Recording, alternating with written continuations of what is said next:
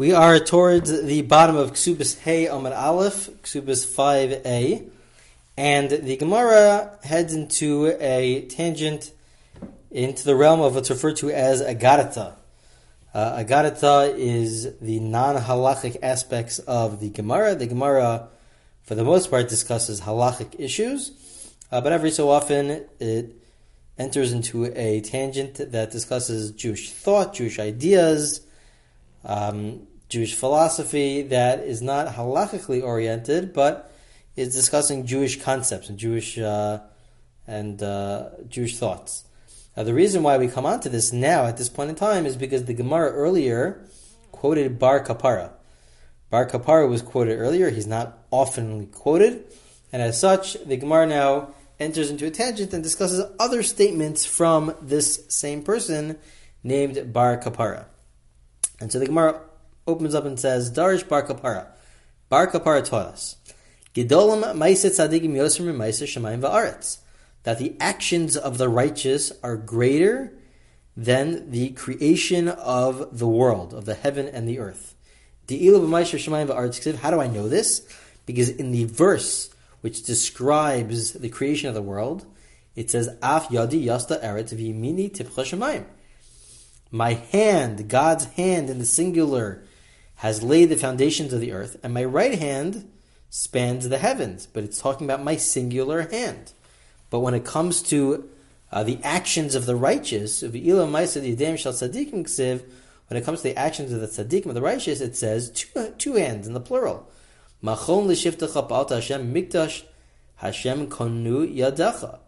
It says that the place uh, which you may have made for yourself to dwell in referring to the Mikdash, the Beis Hamikdash, the temple, uh, or the or the Mishkan, the uh, tabernacle, which your hands have established.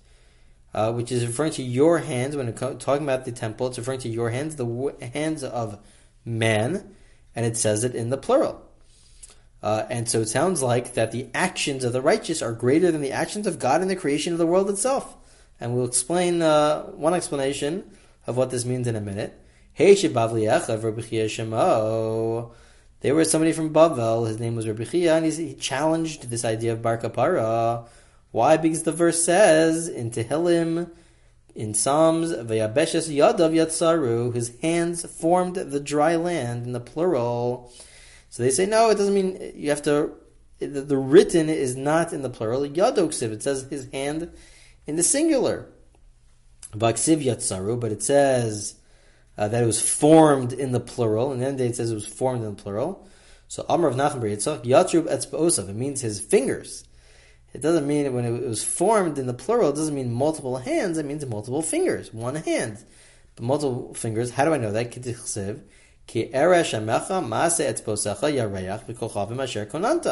Based on another verse in Tehillim in Psalms, that when I see your Shemaim, your heavens, the work of your fingers, the moon and stars which you have established. So it, it does talk about the fingers, so to speak, of God. Obviously, none of this is to be taken literally, but it talks about the fingers of God in the creation of the world.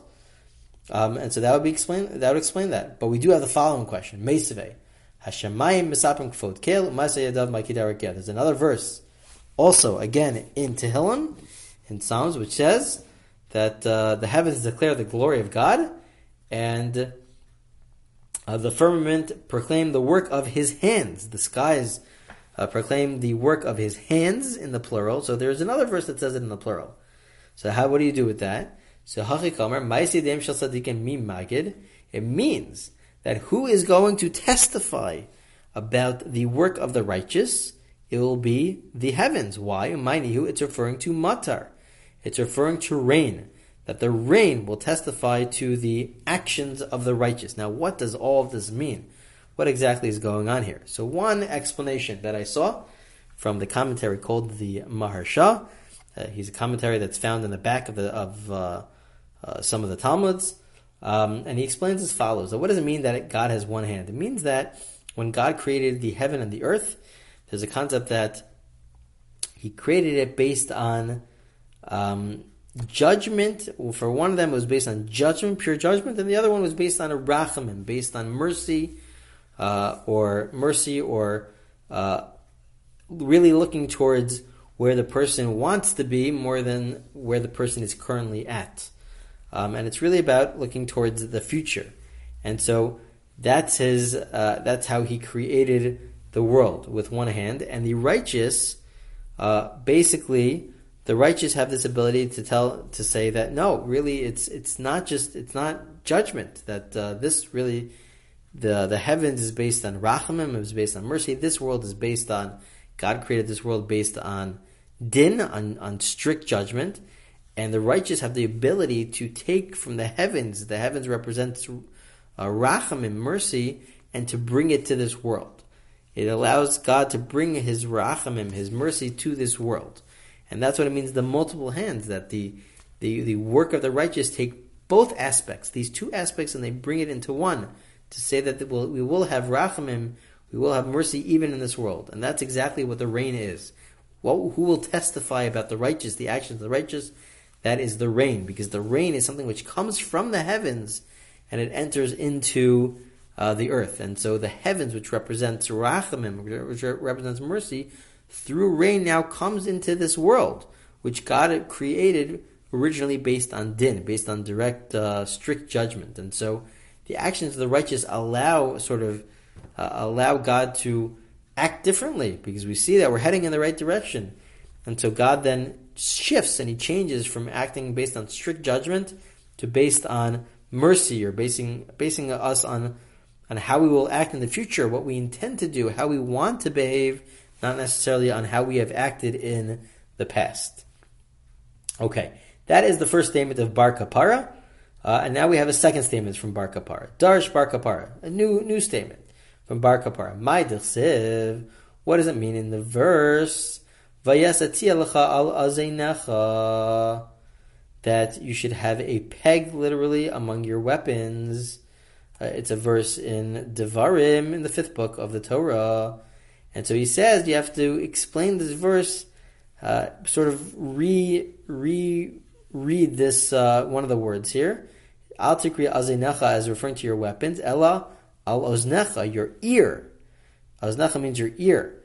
Uh, it's the same same words. The vowels are different, and this is according to some. This is why there are no vowels in the Torah because you could explain the Torah in multiple ways. Um, what does it mean that it's your ears that you should put to have these pegs among your ears? What does that mean? Because if a person hears something which is not appropriate, which you're not supposed to hear, uh, inappropriate talk, uh, slander, lashon hara, you should put a peg. What does it mean a peg? Put your finger in your ear. That's what the verse is telling you. You should don't listen. Put your finger in your ear. This is what a Rabbi Lazar meant to say. Say this. Why are fingers similar of a person similar to pegs? My taima. What's the reason? It's, it's, it's for this reason. What's the reason? If we say that uh, it's due to the fact that they're separate from each other, that we have five separate fingers that are separate from each other, and that's what he's saying, it's pegs that we know that each finger was designated for its own own purpose. Every finger has its own purpose.